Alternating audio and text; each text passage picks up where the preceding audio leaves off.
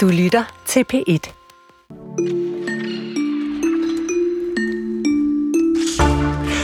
Der går et spor hen over Nordjylland. Et spor af mennesker, der er blevet snydt, franaget penge og hjerterum.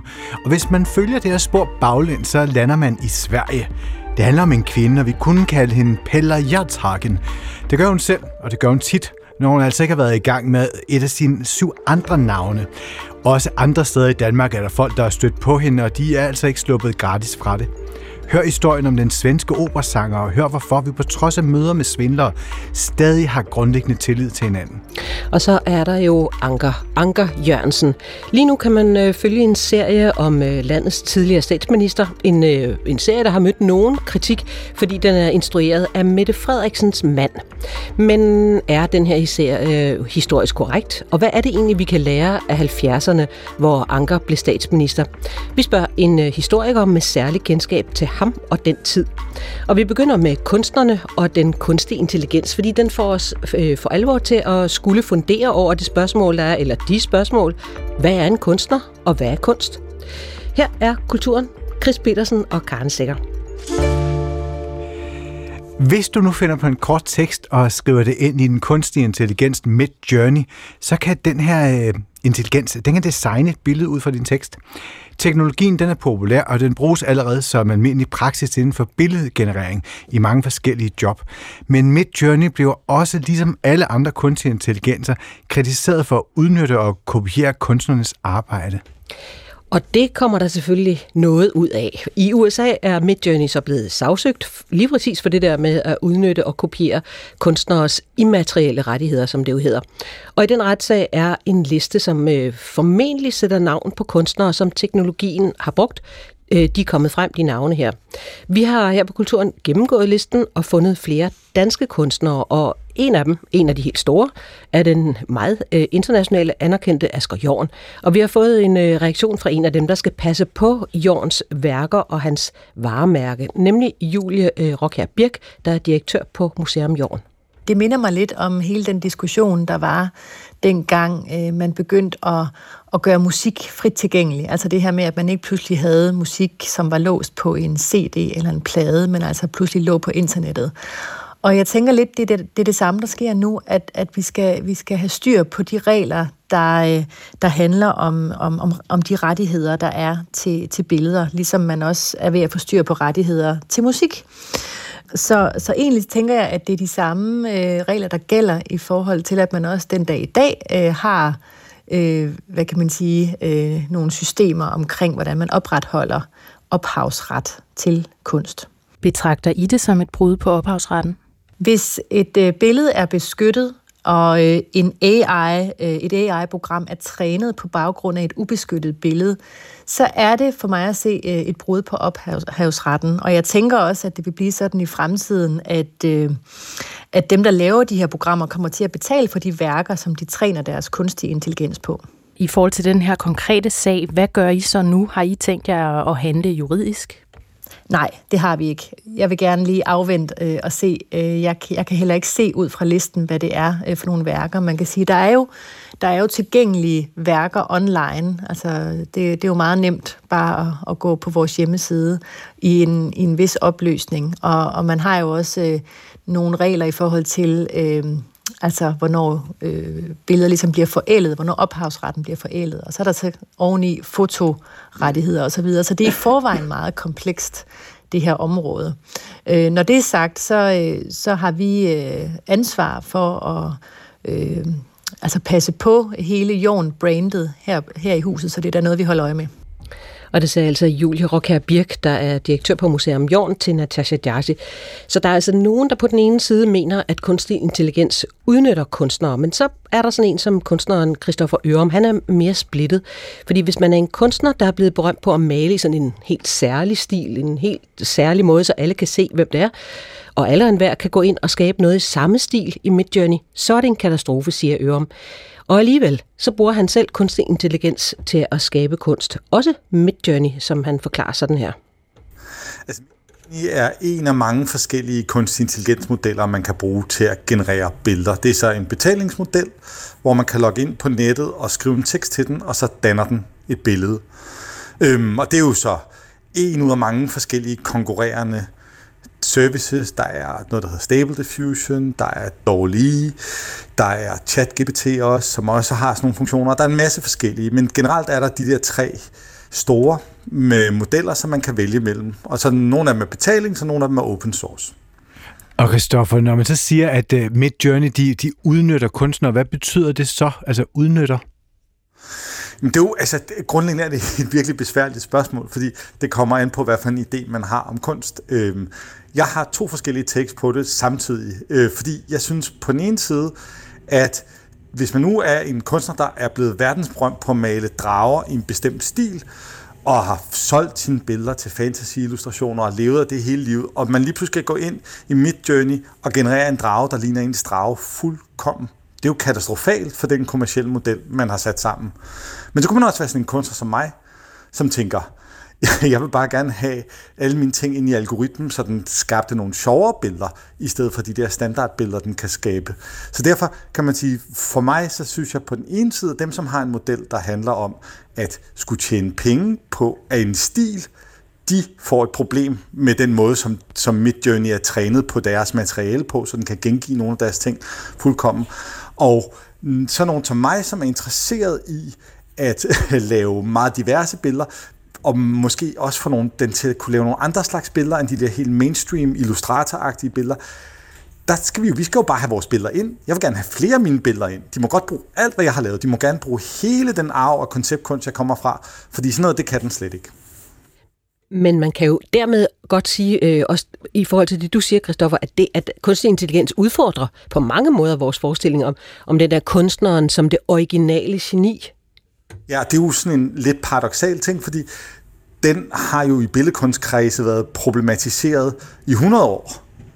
Så på en måde er der den blevet erklæret for død, geniet er blevet erklæret for død utallige gange, ligesom maleriet, og ligesom, så har vi, har vi overstået det, og så er den der alligevel. Og i virkeligheden er det nok mere sådan noget med, at der er flere forskellige modeller for kunst ud at gå. Det er sådan en kollektiv idé om, som algoritmen er dødgod til at lave billeder, som bes, ligesom er kogt op på sådan en kollektiv suppe af millioner af billeder, vi alle sammen har produceret sammen.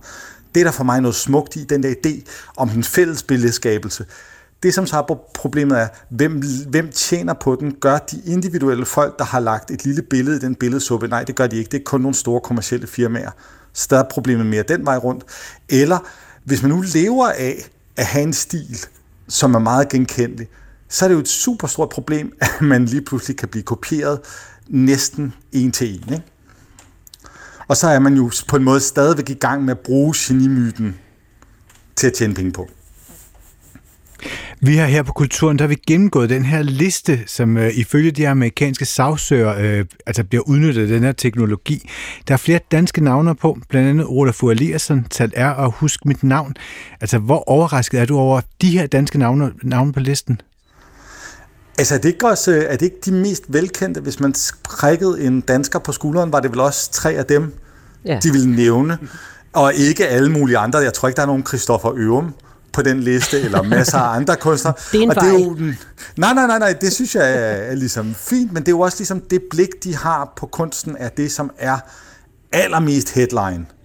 Ikke? Hvem, hvem, hvem kender vi allerbedst? Og det er ligesom det, som den giver os mere af det, vi allerede kender allerbedst. Men det er jo ikke bare det. Altså sagsøgerne mener jo også, at den her teknologi udnytter kunstnerne. Øh, opfatter du det også sådan? Nå, men som jeg siger, så synes jeg, det er dobbelt, at på en måde, så er det jo også altid været en slags løgn, at vi ikke var inspireret af nogen. At inspirationen kom til os fra Gud, at vi ikke havde kigget på nogle andre kunstnere, at Husk mit navn ikke havde kigget på Keith Haring, eller at Olafur ikke havde kigget på Daniel Buren. Hvis man går tilbage og ser, så kan man se, at det er mere sådan noget, ligesom, hvad det Mark Twain han siger, historien den rimer. af kunstværker, de ligner hinanden i sådan nogle familier, og at vi har alle sammen set på noget, som vi har viderefortolket og gjort til noget nyt. Men hører jeg da også sige, at, der er, ligesom, altså, at det er også to forskellige... Altså, at måske i virkeligheden dem, der får størst problemer, det er den type kunstnere, som skaber illustrationer til værker, eller illustrationer, hvorimod at sådan, den mere sådan rendyrkede billedkunstmaleriet måske ikke lider så stor skade? Jamen det vil jeg gætte på, også fordi at den er tit nørdet og meget smal. At det er jo ikke, ikke masse publikumsport på mange måder. Meget stor del af billedkunst er jo sådan noget for nogle meget rige mennesker, der køber nogle meget dyre malerier. Øh, og det er, det, jo ikke, det er jo ikke noget, som alle er interesseret i. Og det, det er der, hvor de der algoritmer er jo trænet på, de skal have rigtig mange billeder, og de skal også øh, finansieres ved, at rigtig mange bruger dem. Så de er lidt mere ligesom sådan McDonald's-agtige. Mm. Men, men øh, øh Christoffer, hvordan mener du, at de her kunst, danske kunstnere, som altså angiveligt bliver brugt af Midjourney, måske udnyttet, skal forholde sig til det? Altså, hvis det var mig, så ville jeg være smiret, fordi jeg ikke lever af, af at have min stil. Men det er klart, at hvis jeg har mit navn, og man lige pludselig bare kan skrive en, en tegning, der ligner husbisnavns ind, og så få noget ud, der ligner, så har han jo et problem med, hvad skal han leve af? Hvordan skal han leve af, at vi gratis alle sammen kan lave et husbisnavn? Det er jo ikke fedt. Mm. Der var øh, en, en af dine svenske kolleger, jeg kan ikke huske, hvem det var, som øh, til Sveriges Radio her til morgen sagde, øh, man bliver altså ikke smiret af at blive brugt af en indbrudstyv. Nej, altså, men det er så et spørgsmål om netop, om man befinder sig indenfor i de der kategorier, hvor man allerede kan tjene billeder på sin stil, eller man befinder sig udenfor. Altså, hvor at der er jo også en, en lige så stor tradition øh, af for collage. Altså, dronningen laver dekopage, eller Rausenberg, eller der er jo masser, der har klippet i, foto, i avisfotografier og sat dem sammen i hundredvis af år til nye billeder. Det har vi jo aldrig givet nogen penge fra kunstnerne, selvom de hænger på MoMA, til de oprindelige fotografer.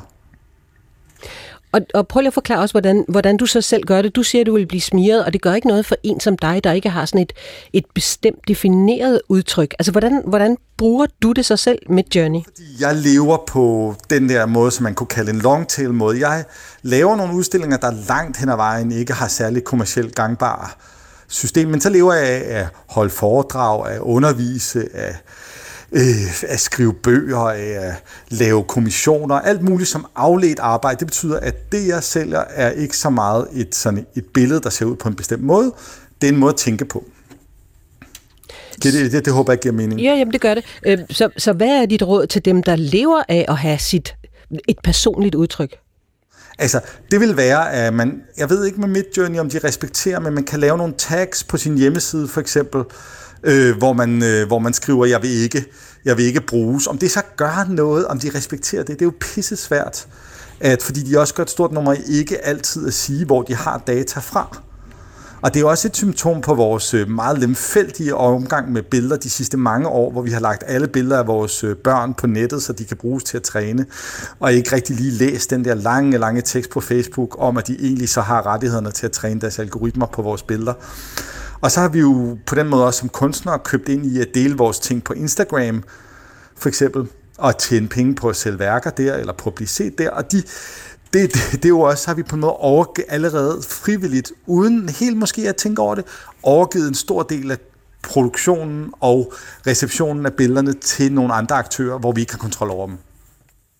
Så her til allersidst, Christoffer, altså i forhold til de spørgsmål, som der så rejser sig derude, altså nu arbejder du selv inden for den her sådan ramme, hvor du måske kan få noget godt ud af det, men, men altså, hvad, er det for et sådan, hvad er det for et spørgsmål, man skal tage stilling til som kunstner nu, i forhold til ens arbejde, når, når den her type teknologi begynder at, at overtage?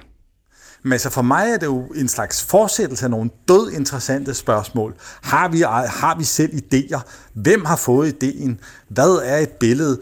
Alle de ting er jo nogle pisse fede ting at tænke over. Så på den måde rejser det en masse spørgsmål, jeg synes, vi burde tænke mere over. For eksempel, når man ser et billede i avisen, er det blevet beskåret, så det, så det er blevet, så der har en helt anden betydning, end det havde oprindeligt? Er det et kunstigt, intelligent genereret billede, osv.? Billedet har i virkeligheden altid været i under forhandling, og altid været kollektivt, vil jeg argumentere for. Så det er mere nogle ting, som hele tiden har været der, der bliver synlige nu i kraft af den kunstige intelligens. Vil du også mene, det er gode spørgsmål, det rejser? Ja, ja, det synes jeg. Altså, det, det, jeg synes, at det er relevant. Øh, hvorfor har vi udnævnt nogen til at få lov til at lave billeder, som vi kalder kunstnere i forhold til nogle andre? Hvem er det, der får lov til det? Hvem har muligheden for at komme på museum? Hvem har ikke? Og alt det her, det synes jeg alt sammen ligesom ligger i det. Fordi der ligger jo inde i den kunstige intelligens ideen om, øh, eller en, man kan sige, øh, det er en slags illustration af, hvor mange mennesker, der egentlig har lyst til at skabe billeder. Hvordan folk de sidder derude og tænker, jeg vil virkelig gerne være god til at skabe billeder. Den lyst er jo dejlig. Den, øh, den, den kan kun blive glad for. Som er sådan en slags folkekunstaspekt i, øh, i det. i stedet for en elitær, øh, sådan en fin kunstopfattelse. Og det er vel de to ting, der tørner sammen nu, er den der, øh, det som er kunst, er det som er inden for institutioner, som er anerkendt, som er sanktioneret, og så tørner det sammen med ideen om, at vi alle sammen kan lave billeder. Og det sagde altså kunstneren Christoffer Ørum, da vi talte med ham her tidligere i dag. Og der optræder altså mere end 20.000 kunstnere på den her liste, som man angiveligt er navne på de kunstnere, som AI-teknologien Midjourney de er baseret på.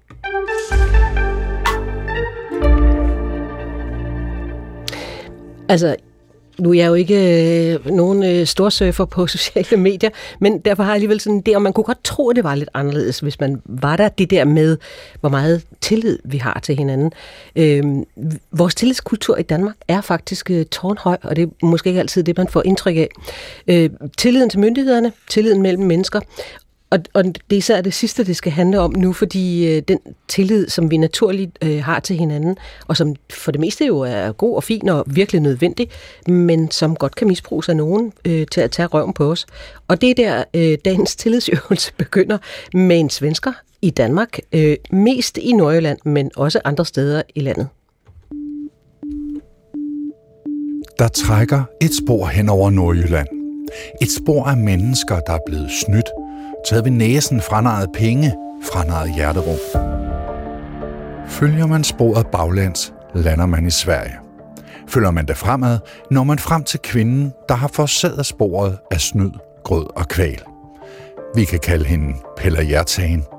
Det gør hun selv, tit, når hun altså ikke har været i gang med et af sine syv andre navne.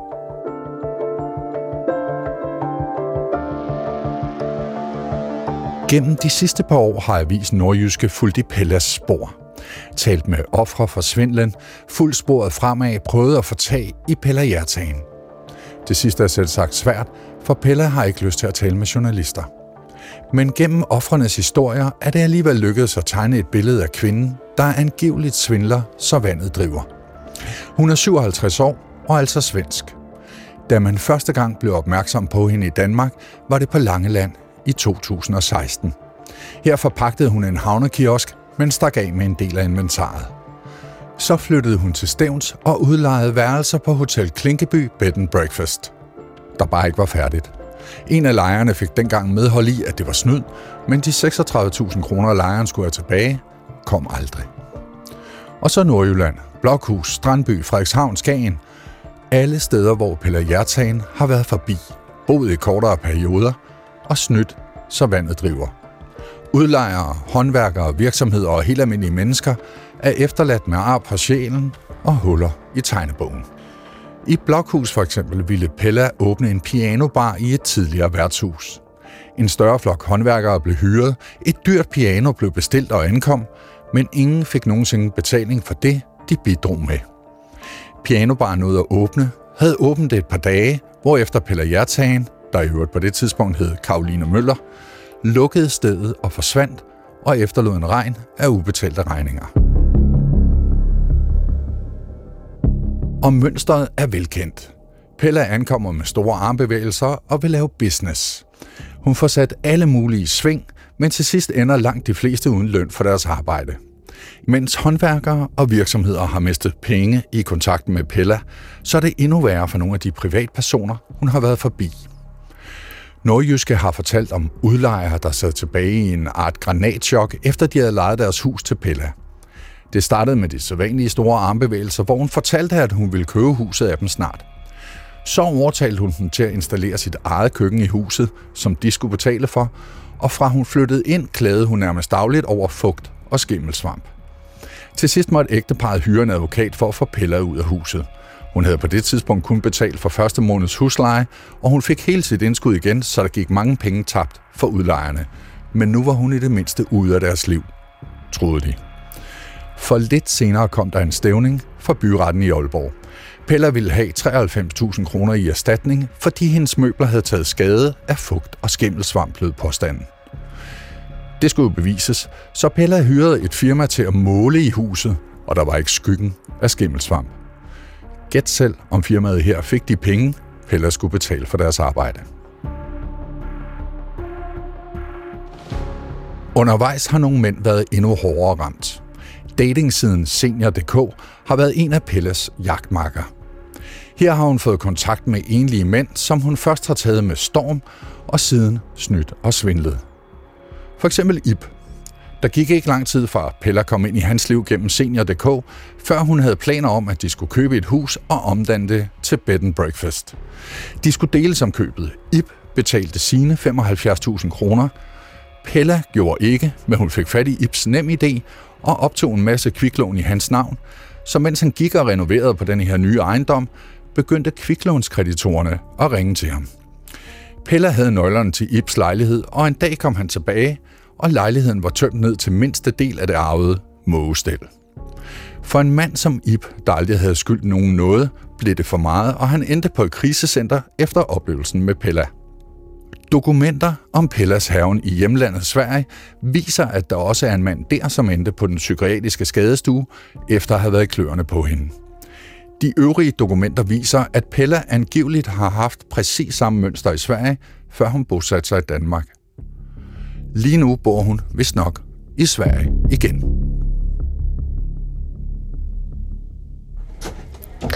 Og det var altså vores kollega Thomas Håndby Hansen, som fortalte den her ret vilde historie om Pella, pianoet og mågestillet. Og det er visen øh, Nordjyske samarbejde med Dan- Danmarks Center for Undersøgende Journalistik, der har gravet i den her kvindes fortid og nutid. Ja, øh, Gert Tinggaard Svendsen, professor ved øh, Institut for Statskundskab Aarhus Universitet og medforfatter til bogen Kontrol eller Tillid, tror jeg måske, øh, vi har med os her. Goddag, Gert. Ja. Goddag. Goddag, Gert. Øhm, når man nu hører den her historie, øh, sådan en som den med Pella, så hører man jo samtidig om en masse mennesker, som tror på hende undervejs. Er det fordi, vi sådan generelt er for god, godtroende? Ja, det kan man godt sige. I Danmark øh, stoler vi jo på hinanden som udgangspunkt, og det er jo sådan, at vi er verdensmestre i tillid. Så vi er altså det folk i verden, der har den højeste tillid af alle. Så vi har en helt, helt enestående tillidskultur. Og grunden til, at vi har den, og at vi bliver ved med at have den, det er fordi, at man kan stole på langt de fleste. Så hvis vi spørger danskerne, øh, om man kan stole på de fleste andre mennesker, eller det, der kaldes social tillid, så svarer 77 procent, eller 77 ud af 100 danskere svarer, ja, vi kan godt stole på de fleste andre mennesker. Og det er verdensrekord. Ja. ja. Vil du, jeg skal lige spørge dig, hvis du kan gå lidt tættere på, øh, på, på telefonen med munden, så vil det måske være, være godt. Øhm, mm. ja, og jeg tænker på, man, man ser jo også det her med, altså vi er jo også vant til, at der er vejboder ude, hvor man selv skal putte penge i, og vi færdes i trafikken, hvor folk potentielt kunne køre over for rødt hele tiden, eller ind i os. Det er vel også det, tillid handler om? Ja, det er gode eksempler. Altså for eksempel vejbåden øh, er jo igen et eksempel på, at man stoler på de fleste andre mennesker. Så folk, der kører forbi, er jo typisk ikke nogen, man kender i forvejen, og øh, de betaler for det, de tager. Og ejeren af vejbåden behøver ikke at stå derude hele dagen og holde øje med den. Og det er jo så en win-win-situation, man kan skabe her. Altså både ejeren og køberen, øh, de vinder begge to på handen, ikke også? Øh, køberen vil hellere have jordbærene end pengene, og ejeren vil hellere have pengene end jordbærene. Ja. Og på den måde så vinder begge på handen og samarbejde. Og det er sådan en form for håndtryk eller håndslagskultur, vi har her, hvor et ord er et ord. Men stoler på, at folk ikke snyder i almindelighed. Og så længe de fleste ikke snyder, så er det faktisk en rigtig god forretning. Så er det godt betale sig. Men øh, så længe man kun bliver snydt en gang ud af 100 måske, jamen så kan det jo stadig godt betale sig de andre 99 gange. Øh, og man sparer advokaten, og man sparer tykke kontrakter, og man sparer mm. skulle stå og holde øje med alting.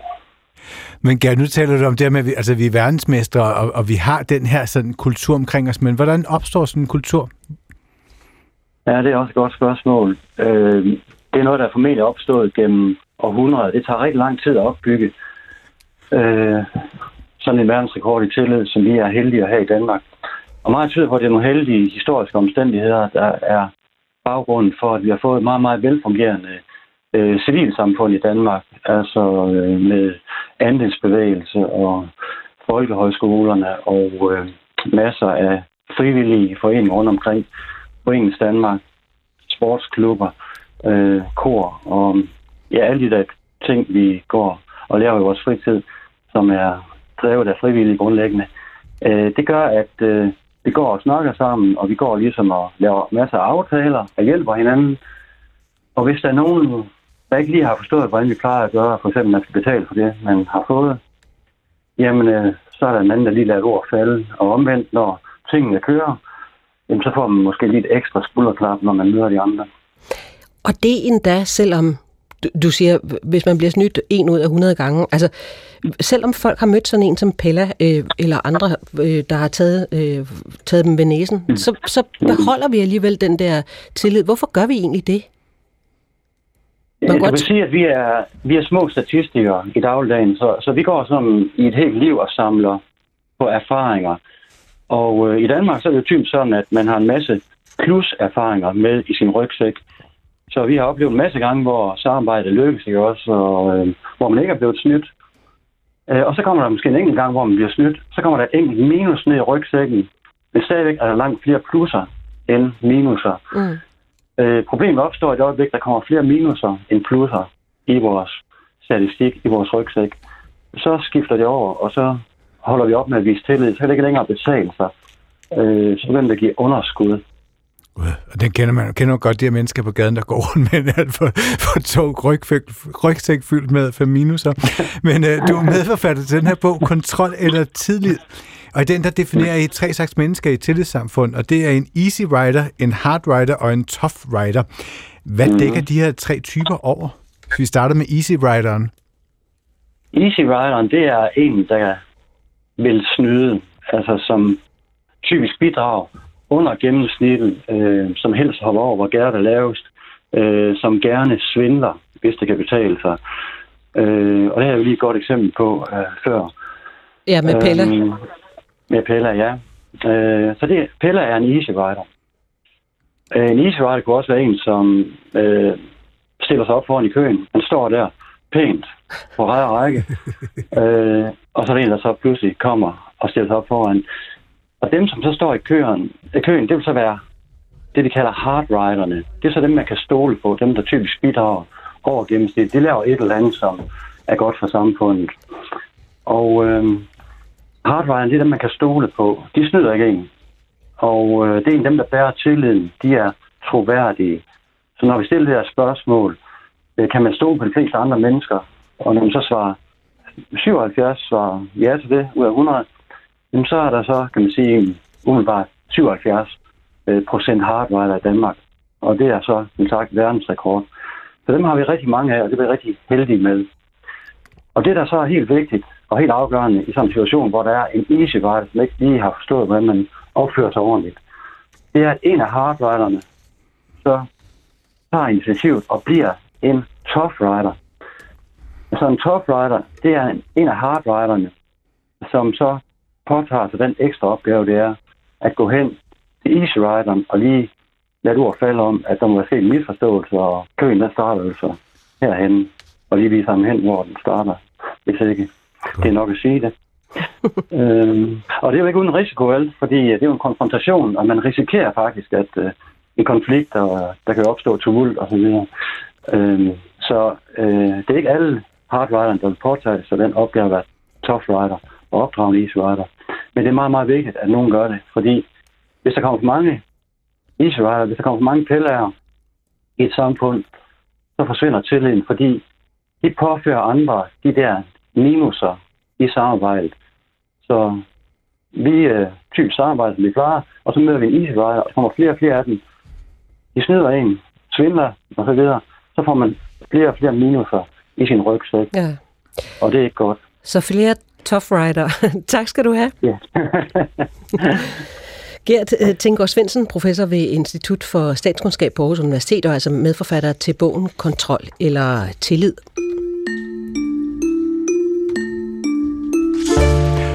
For nogen var han som en femør, rød, rund og ikke en skid værd. For andre var han nærmest en alfaderlig skikkelse, den sidste ufaglærte arbejderstatsminister. Den socialdemokratiske statsminister Anker Jørgensen, der på den måde skiller vandene. Og i søndags der havde TV2 så premiere på en serie om Anker Jørgensen. Serien Anker følger i tre dele den her danske statsminister Anker Jørgensen, for han blev udpeget som statsminister af Jens Otto Krav i 1972, og til han indgår i regering med Venstre i 1978. Og lad os lige høre en lille smagsprøve. Hvis det stod til mig, så fik I alle sammen den løn, som I fortjener. Jeg er jo ikke den typiske politiker. Det er jo lige netop derfor, jeg spørger dig. Jeg tror, jeg skal være statsminister. Anker har jo ikke engang gået på universitetet. Jeg kan få dig fjernet. Sådan der. Du er langt fra den mest erfarne af hende. Til gengæld, så er du den eneste, som ikke har nogen uvenner. Endnu. Det er evnerne, Anker mangler. Ikke viljen. Det er evnerne, han mangler. Har du sagt det her, Inger? Jeg vidste ikke, det var en journalist. Det fandt mig godt, der ikke er valget af. Alt handler ikke om dig. Jo, alt handler om mig. Jeg er statsminister. Serien, der er instrueret af fotograf Bo Tænkberg, der er gift med vores nuværende statsminister Mette Frederiksen. Ja, den her serie, den har været udsat for en del kritik, både i forhold til produktionen og af den skildring af Anker Jørgensen. Men hvad er det egentlig for et billede, man får af Anker? At det historisk korrekt, og hvad kan vi lære af den her turbulente periode i dansk politik, som 1970'erne de var? Det ved du Velkommen, Torsten Boring Olsen. Tak skal jeg have. øhm, professor i historie ved Aarhus Universitet. Øh, måske en af dem, der ved allermest om Anker Jørgensen. Øh, forfatter til bogen Anker Jørgensens øh, tid, som gennemgår Ankers tid øh, øh, som, som statsminister. Ja. Øh, Torsten, den her serie er blevet kaldt for et forsvarsskrift for ja. Anker Jørgensen mm. af Jyllandspostens anmelder, og formand for Dansk Folkeparti, øh, Morten Messersmith, har endda kaldt det socialdemokratisk propaganda. Mm-hmm. Hvad er historiens dom, historikernes dom, er skildringen af de her år af Anker Jørgensens virke politisk korrekt, eller historisk korrekt? Øh, altså nu er det jo altid svært at tale om det der med, øh, om noget er korrekt, fordi der er jo altid en tolkningsbredde ja. i de ting. Det kommer øh, for eksempel an på, om man er socialdemokrat eller ja, et helt andet sted. Ja.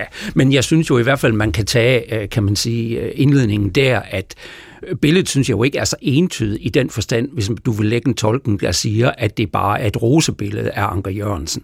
Øh, serien kører jo ligesom to spor. Vi ser også en hel del til privatmennesket øh, Anker Jørgensen, og så ser vi ham i, i det politiske. Og man kan sige, at det billede, der tegnes af personen Anker Jørgensen, det er vel egentlig øh, gennemgående meget positivt og sympatisk. Øh, men spørgsmålet er også, om det ikke er rigtigt. Jeg tror rent faktisk, at Anker Jørgensen var en meget sympatisk mand, og som havde en evne til at, at, at gå i folk og, og række ud til folk. Ja. Og havde en, en, en, kan man sige, også en, en øh, ansvarlighed. Det politiske billede kan man, synes jeg, mere diskutere. Øh, øh, og jeg synes heller ikke, det er entydigt. Øh, fordi det er jo ikke et rosebillede, synes jeg, der fremgår øh, af en, øh, kan man sige, politiker, der har stor kontrol over situationen. Altså han bliver jo drevet noget rundt i managen og virker, synes jeg, når man ser serien også, og, og, og det kan man også argumentere for i virkeligheden, at, at han er usikker øh, øh, i sin håndtering øh, mange gange. Mm. Altså, jeg har to, kan man sige, øh, hovedkritikpunkter på den indholdsmæssige side ja, øh, øh, af, af, af serien, eller måske i virkeligheden tre, øh, fordi man kan sige, øh, det, det første, det er, altså, der er en række af mellemregningerne i serien, som simpelthen ikke er korrekt. Altså man tager sig nogle kæmpe store friheder i den måde, man tilrettelægger de enkelte øh, øh, scener på. Og de holder simpelthen ikke historisk vand. Og du skal øh, gøre, hvad er det konkret? Ja, det kan for eksempel være den der episode, der er fra Avninghallen, hvor Anker Jørgensen diskuterer øh, med Mogens Glistrup. Og hele det der sat op omkring Avninghallen, og det der med en første halvleg og en anden halvleg, hvor Anker Jørgensen bliver kaldt til telefonen, og hans faster er død, som var hans mor. Øh, altså, det skete bare ikke.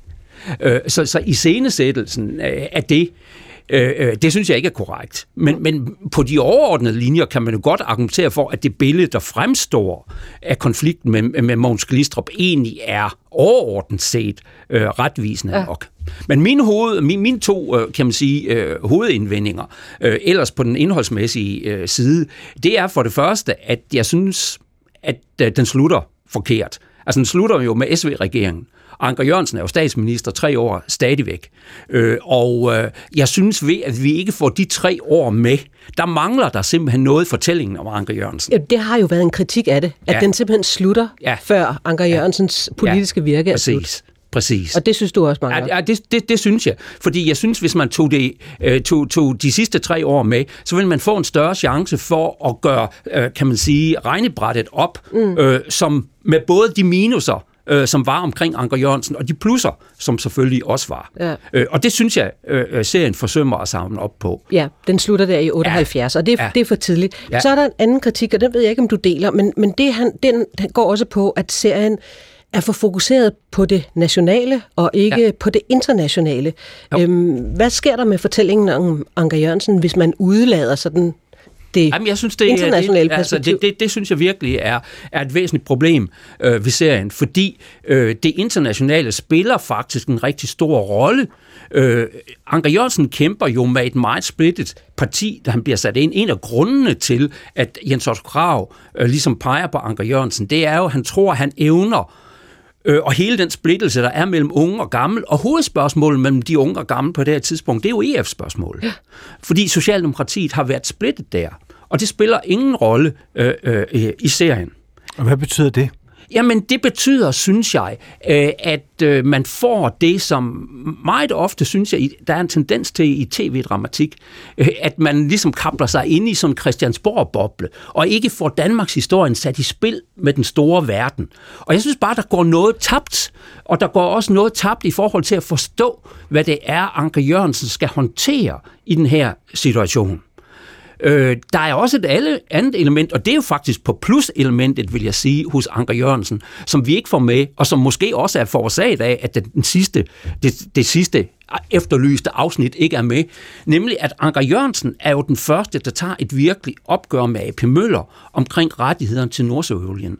Og det bliver utrolig vigtigt for den danske økonomi, at man gør det, fordi det får sat turbo på produktionen af, af, af, gas og olie.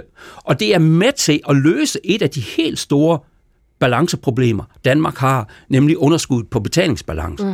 Det er bare Slytter, der kommer til at høste gevinsten af det. Det er ikke Anker Jørgensen, ja. fordi det her bliver gjort i 1981, men det er Anker Jørgensen, der laver grundarbejde. Ja. Men hvad gør det i forhold til den persontegning, som så er Anker Jørgensen, og dermed han bare er en ufaglært arbejderdreng, og han sådan er en god en, som ikke rigtig måske kan nogen opgør. Hvad, hvad viser det her opgør med, med, med AP Møller? Jamen, jeg synes, det viser, øh, at øh, Anker Jørgensen jo godt kunne noget. En af de ting, som Anker Jørgensen var god til, det var, at han var en rigtig god forhandler. Og der tog han måske nogle ting med sig øh, fra sin fagforeningstid, hvor det jo også handler meget om at kunne forhandle. Og han viste jo også før nu, eksempel med Nordsøolien, men han lavede jo kompromis på kompromis i et meget, meget svært øh, øh, parlament, folketing, som han skulle navigere i, hvor der pludselig var kommet 10 partier ind, hvor man traditionelt kun havde haft fem. Ja. Han får store valgsejre i 77 og 79. Det gør man ikke, hvis man ikke kan noget. Mm. Så, så er der jo øh, hele sådan tidsperspektivet øh, perspektivet i det. Ja. Filmen foregår selvfølgelig i 70'erne. Øh, der var energikrise dengang. Man ja. kunne måske godt drage en slags parallel til vores tid. Ja. Øhm, vi har så også et Socialdemokrati, der ender med at gå øh, sammen med Venstre ja. i en regering. Vi kunne også drage en parallel der, øh, bortset fra, at der lige er et appendix, der også hedder Moderaterne i dag. Men, men øh, er, er det interessant for os at se på 70'erne, at, at de grunde, altså Ankers regeringsperiode? Ja, det mener jeg. Altså, jeg, jeg synes jo, at der er, øh, som du også selv lægger op til, altså, der er nogle ting øh, i dag, som også fandtes i øh, øh, slut 60'erne, 70'erne, altså en, en op, et opbrud, som er øh, et politisk opbrud, men også er egentlig et værdi- og moralopbrud på mange punkter. Øh, og øh, der synes jeg rent faktisk, at øh, der er nogle tendenser i vores tid, der faktisk ligner, øh, ligner det. Det, det. det bliver tit beskrevet som, kan man sige, at øh, der er perioder, hvor historien spidser til. Det gjorde historien omkring 1970, men det er der også lidt en tendens til, at den gør i dag. Mm. Og det kan være politisk, og det kan være værdipolitisk. Ja. Hvor kan... nye strømninger og gamle strømninger bryder, brydes mod hinanden, hvor traditioner og nye impulser ligesom kolliderer. Og vi ser det jo også ja. øh, i dag, som også er en sammenligning værd til 70'erne, nemlig op, opgøret mellem generationer. Ja. Øhm, kan vi lære noget så af den tid? Ja, altså vi, vi, vi, vi, vi, vi, vi, vi kan jo lære, at den slags sker. Og vi kan jo også lære, fordi noget af det, øh, som jo rent faktisk var den store ansøgsten dengang. Altså, det var jo mange ting. Det var fri abort, det var Jens Jørgen Thorsens, øh, øh, hvad det hedder, pornofilm om Jesus, det var alle den der type ting. Øh, og noget af det skal vi være glade for at gå i, i glemmebogen. Men nogle af de ting, som var de nye strømninger, er jo blevet mainstream senere har vi taget til os. Omgangsformen for eksempel, overgangen fra, fra dis til du og så videre. Ikke? Så noget af det, som man måske godt kan tage til sig, når man kigger historisk på det, det er at sige, jamen øh, noget af det, som vi umiddelbart reagerer stærkt imod, måske er der en bærekraft. Det, der mm. selvfølgelig altid er det svære, og som en historiker ikke kan løse, det er, hvad skal vi sige fra, og hvad skal vi tage til os? Ja. For det er ikke alle nye idéer, der er bæredygtige på den lange bane. Nej. Nu kan jeg ikke være med at tænke på, at dronning Margrethe, hun jo netop faktisk trak lidt tilbage i sin tale i forhold til klimaspørgsmålet, ja. og anerkendte, at hun var kommet for sent på vognen. Ja. Altså i forhold til det med, at, at kønsdebatten og kører nu klimadebatten, det er jo ja. også virkelig to generationer. Ja. Eller de, altså, de gamle og så de helt unge, der stod mod hinanden. Ja. Altså, det er vel også et, et sted, hvor vi kan spejle noget tidsmæssigt der? Jamen, det mener jeg, fordi det, det, er, jo den, det er jo den type øh, øh, konflikter, vi taler om. Altså, dengang øh, i 70'erne var det jo meget det, vi forbinder med 68 øh, øh, oprøret, ikke? Og så kan man sige, de klassiske værdier for landbrug og industrisamfundet, som, som stødt sammen. Ikke? Øh, og i dag er det så, som du nævner, ikke? Altså, generationsspørgsmål har meget ofte en klimadimension øh, øh, i dag. Øh, øh, og øh, øh, der kan være andre elementer, men det der med, at idéer brydes, og det som regel er yngre generationer, som bærer dem frem, på godt og ondt, fordi som sagt, jeg mener ikke, de er alle sammen nødvendigvis bæredygtige. Men der bliver øh, øh, øh, bort noget frem. Det er en klassiker, og det har vi set i hvert fald i, i, i, i, i meget lang tid. Så det her med at lave sådan et portræt af en politiker, altså sådan den her type, type film, det er jo netop altid en læsning af en person, og ikke det. hele den historiske virkelighed, ja. men, men ja. alligevel er den værd at se. Ja, det synes jeg, den er. Øh, øh, bestemt synes jeg, den er værd at se, og jeg synes, det, det, det, det, det er jo interessant, øh, det der med at klippe mellem optagelser og øh, sådan dokumentarting, som, som kommer ind. Altså tidsbilledet bare via billedfronten øh, er, er, er jo rigtig interessant. Og jeg synes jo også, øh, selvom der er visse ting, og en hel del ting, som jeg også kan være skeptisk over, øh, skeptisk over for, for, for serien, og den måde, den realiserer det på, så tematiserer den nogle væsentlige ting i 70'erne, som jeg synes, det er godt at, at, at, at, at få belyst. Mm. Tak skal du have. Professor i historie ved Aarhus Universitet og forfatter til bogen Anker Jørgensens tid, der gennemgår Anker, Ankers tid for statsminister. Øh, Thorsten Brøing Olsen, tak for det. Selv tak. Og så skal vi øh, til et andet universitet, nemlig Harvard University, det prestigefyldte amerikanske øh, universitet, fordi der er en øh, professor i engelsk, øh, som for nylig fortalte til New York Times om et nyt fag, som de studerende på universitetet vil få mulighed for at tage her til foråret. Det er et fag, der hedder Taylor Swift and Her World, på dansk øh, Taylor Swift og hendes verden.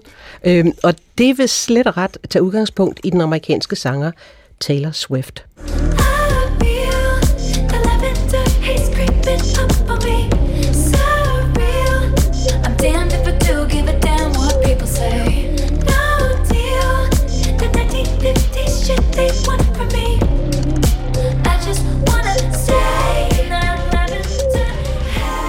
Og det ser ud som om, du er klar til at melde dig på det kursus. Ja, det var, jeg blev helt glad. Ligesom, uh, til at forklare, hvorfor og om det giver mening at beskæftige sig med kunstneren bag sangen her, Lavender Haze fra 2022, som altså er Taylor Swift, på et akademisk menu øh, ved et af verdens mest kendte universiteter.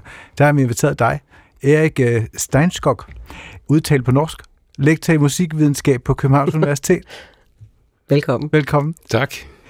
Howard har oprettet en decideret linje, der skal tage udgangspunkt i, i hende og hendes verden. Hvad mener du om den beslutning? Altså, jeg synes jo ikke, det er noget nyt, at vi arbejder med populærmusik på universitetet. Uh, så jeg er mest forbauset over, uh, hvor, hvor, hvor uh, hvordan alle synes, at dette er en nyhed. Uh, jeg vet lidt hvorfor, tror jeg, men, men, men det er det største uh, forbauselsen for mig. Altså, hvorfor er dette nyt? Hvorfor er dette nyhedsværdigt? Uh, populærmusikk har vi studert på universitetet så lenge jeg Altså jeg er musikkvitenskapsperson ikke engelskprofessor, men allikevel. Mm. Eh, så lenge jeg har vært student, eh, så, så var populærmusikk en integrert del. Det tror jeg nok vi, vi har en ca. 50 år nå. Og, og, og det, det, er liksom mitt utgangspunkt. Ja. Selvfølgelig kan man undervise dette. Det har vi gjort lenge allerede, og, og, og det gjør vi. Men, men en ting er jo populær musik som fænomen, som begreb, sådan bredt set. Noget andet er at dedikere et studie til én kunstner. Altså et studie er vel litt overdrevet. Det er et kursus, det er et kursus på, ja, ja, ja. På, på, en engelsk, ja, ja. på et engelsk uh, fag. Uh, ja, men det gjorde vi i gamle dager med de klassiske komponistene. Og, og altså, hvis man skal være litt kettersk, ville vi stått her og diskutert hvis det var et Bob Dylan-kursus? Han har fått Nobelpris.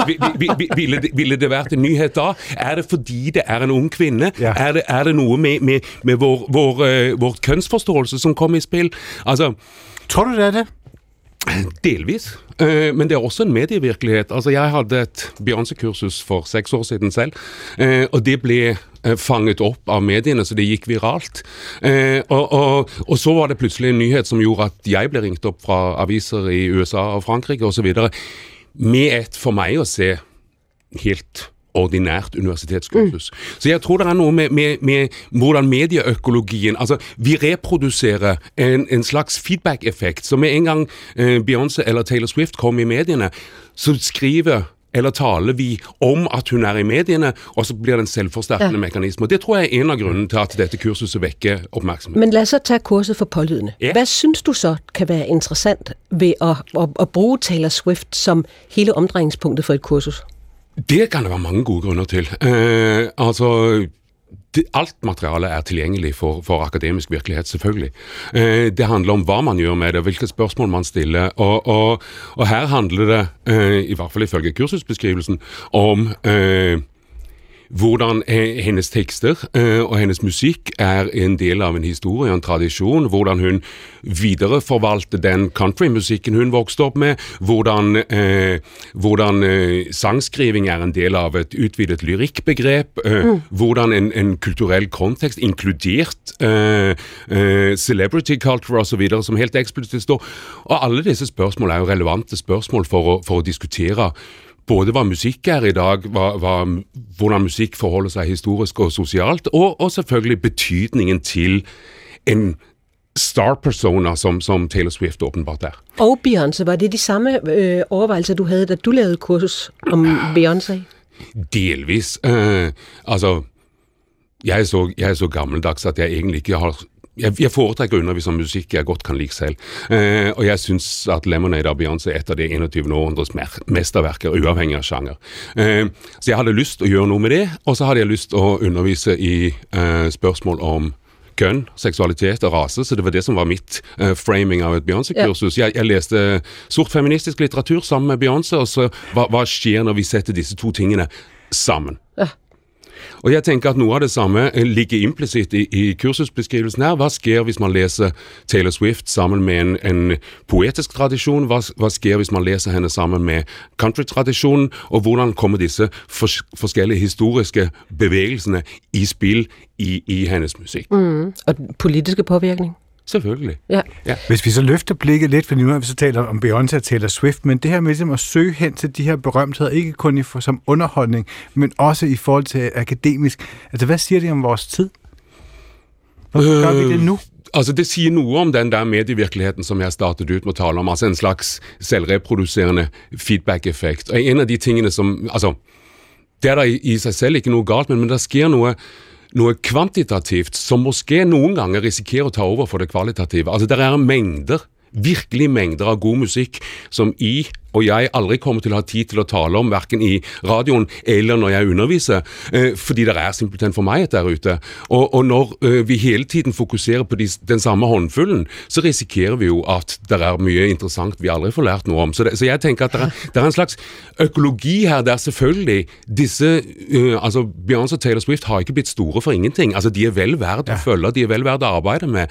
Men, men jeg prøver å minne meg selv på at i, i tillegg til å undervise Beyoncé eller Taylor Swift, så skal jeg også på en måte introducere mine studerende til musikere de måske aldrig har hørt om, som ikke har det samme publikummet, som ikke har et plateselskab i ryggen, men som også er en del av vår kultur. Og jeg, jeg tror at, at den økologien i hvordan Kall det gjerne populærmusikk. Hvordan populærmusikk eksisterer på så mange nivåer at det ikke bare handler om hvem som er verdens største, eller som har de eh, mestselgende turneene, men det også handler om amatørmusikere som, som, som, som gjør musikalsk interessante ting og gir oss en, en, en opplevelse, en virkelighet som virkelig er, er, er betydningsfull, men, men, som aldri vil komme i mediene. Så den, den, balansen tenker jeg er noe av det som vi kulturarbeidere skal tenke på før vi blir 100 inn på, på celebrity som det eneste målestokk. Men det er jo ikke kun fordi de er celebrities, altså berømtheder. Der er, der er som du siger, også en grund til, de er blevet det.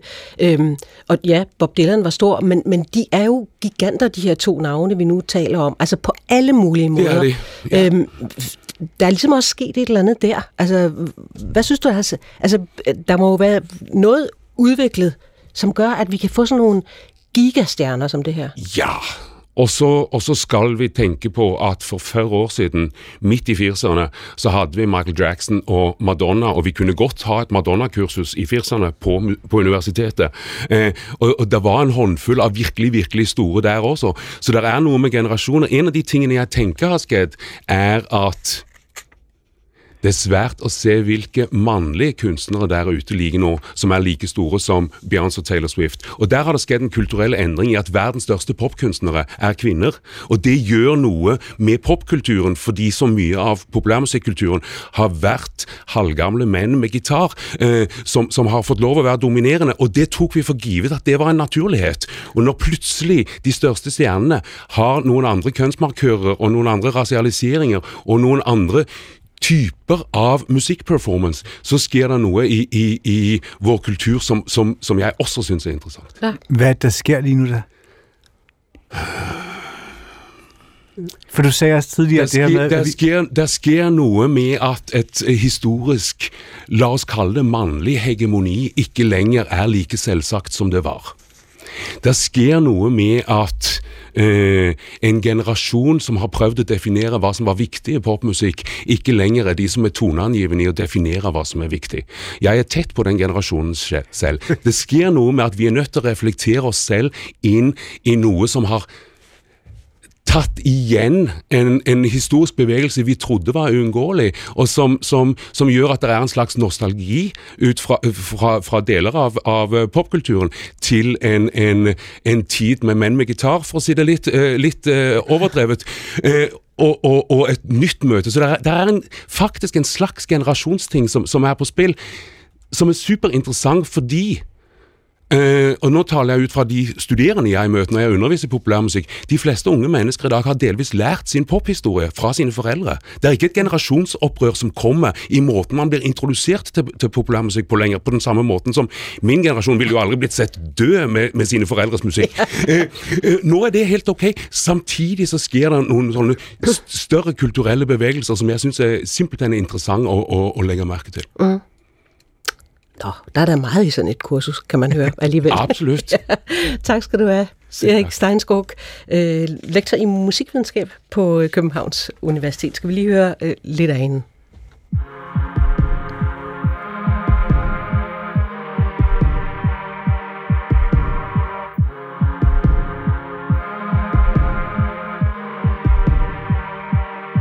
He said,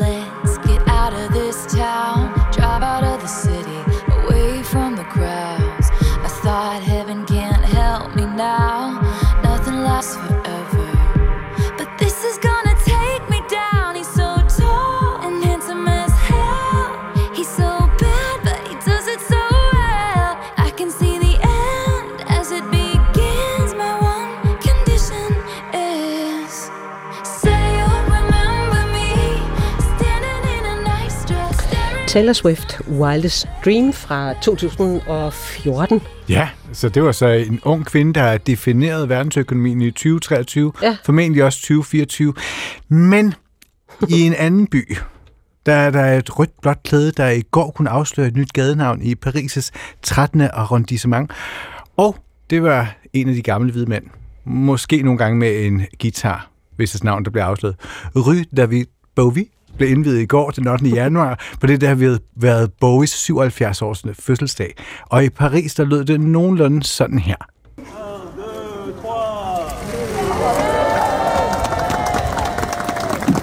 Rue David Bowie, 1947 2016. Bah, je trouve ça cool d'une certaine manière qu'on n'ait pas utilisé une rue ou Ja, Rue David Bowie. Øhm, masser af Bowie-fans mødte op til indvielsen af Rue David Bowie, øh, påmalet det her ikoniske øh, røde og blå lynnedslag, kendt fra albumcoveret Aladdin Sane. Eller Aladdin Sane. For, for Bowie-kenderen kan det måske godt lyde lidt underligt, at ja. det lige er Paris, der har fået opkaldt en gade efter, øh, efter Bowie, fordi han havde ikke nogen sønderlig øh, tilknytning, så vidt vi ved i hvert fald, til byernes by. Og når der bliver talt om Bowie øh, og byer, så er det de tre samme, der går igen. Bowies fødeby London, der udgjorde kulissen til startskud af hans karriere. New York, der er den by, hvor han boede allerlængst tid. Ellers Berlin, hvor det pulserende køremiljø udgjorde kulissen til et af Bowies mest produktive perioder. Fordi det var nemlig her, hvor han skabte albumene Low, Heroes og Lodger, der bliver refereret til som Berliner-trilogien. Og der er næsten ikke nogen bedre anledning til at spille lidt mere David Bowie. Her hører vi Station to Station, der også er en del af soundtracket til øh, Christiane F. fra 1981.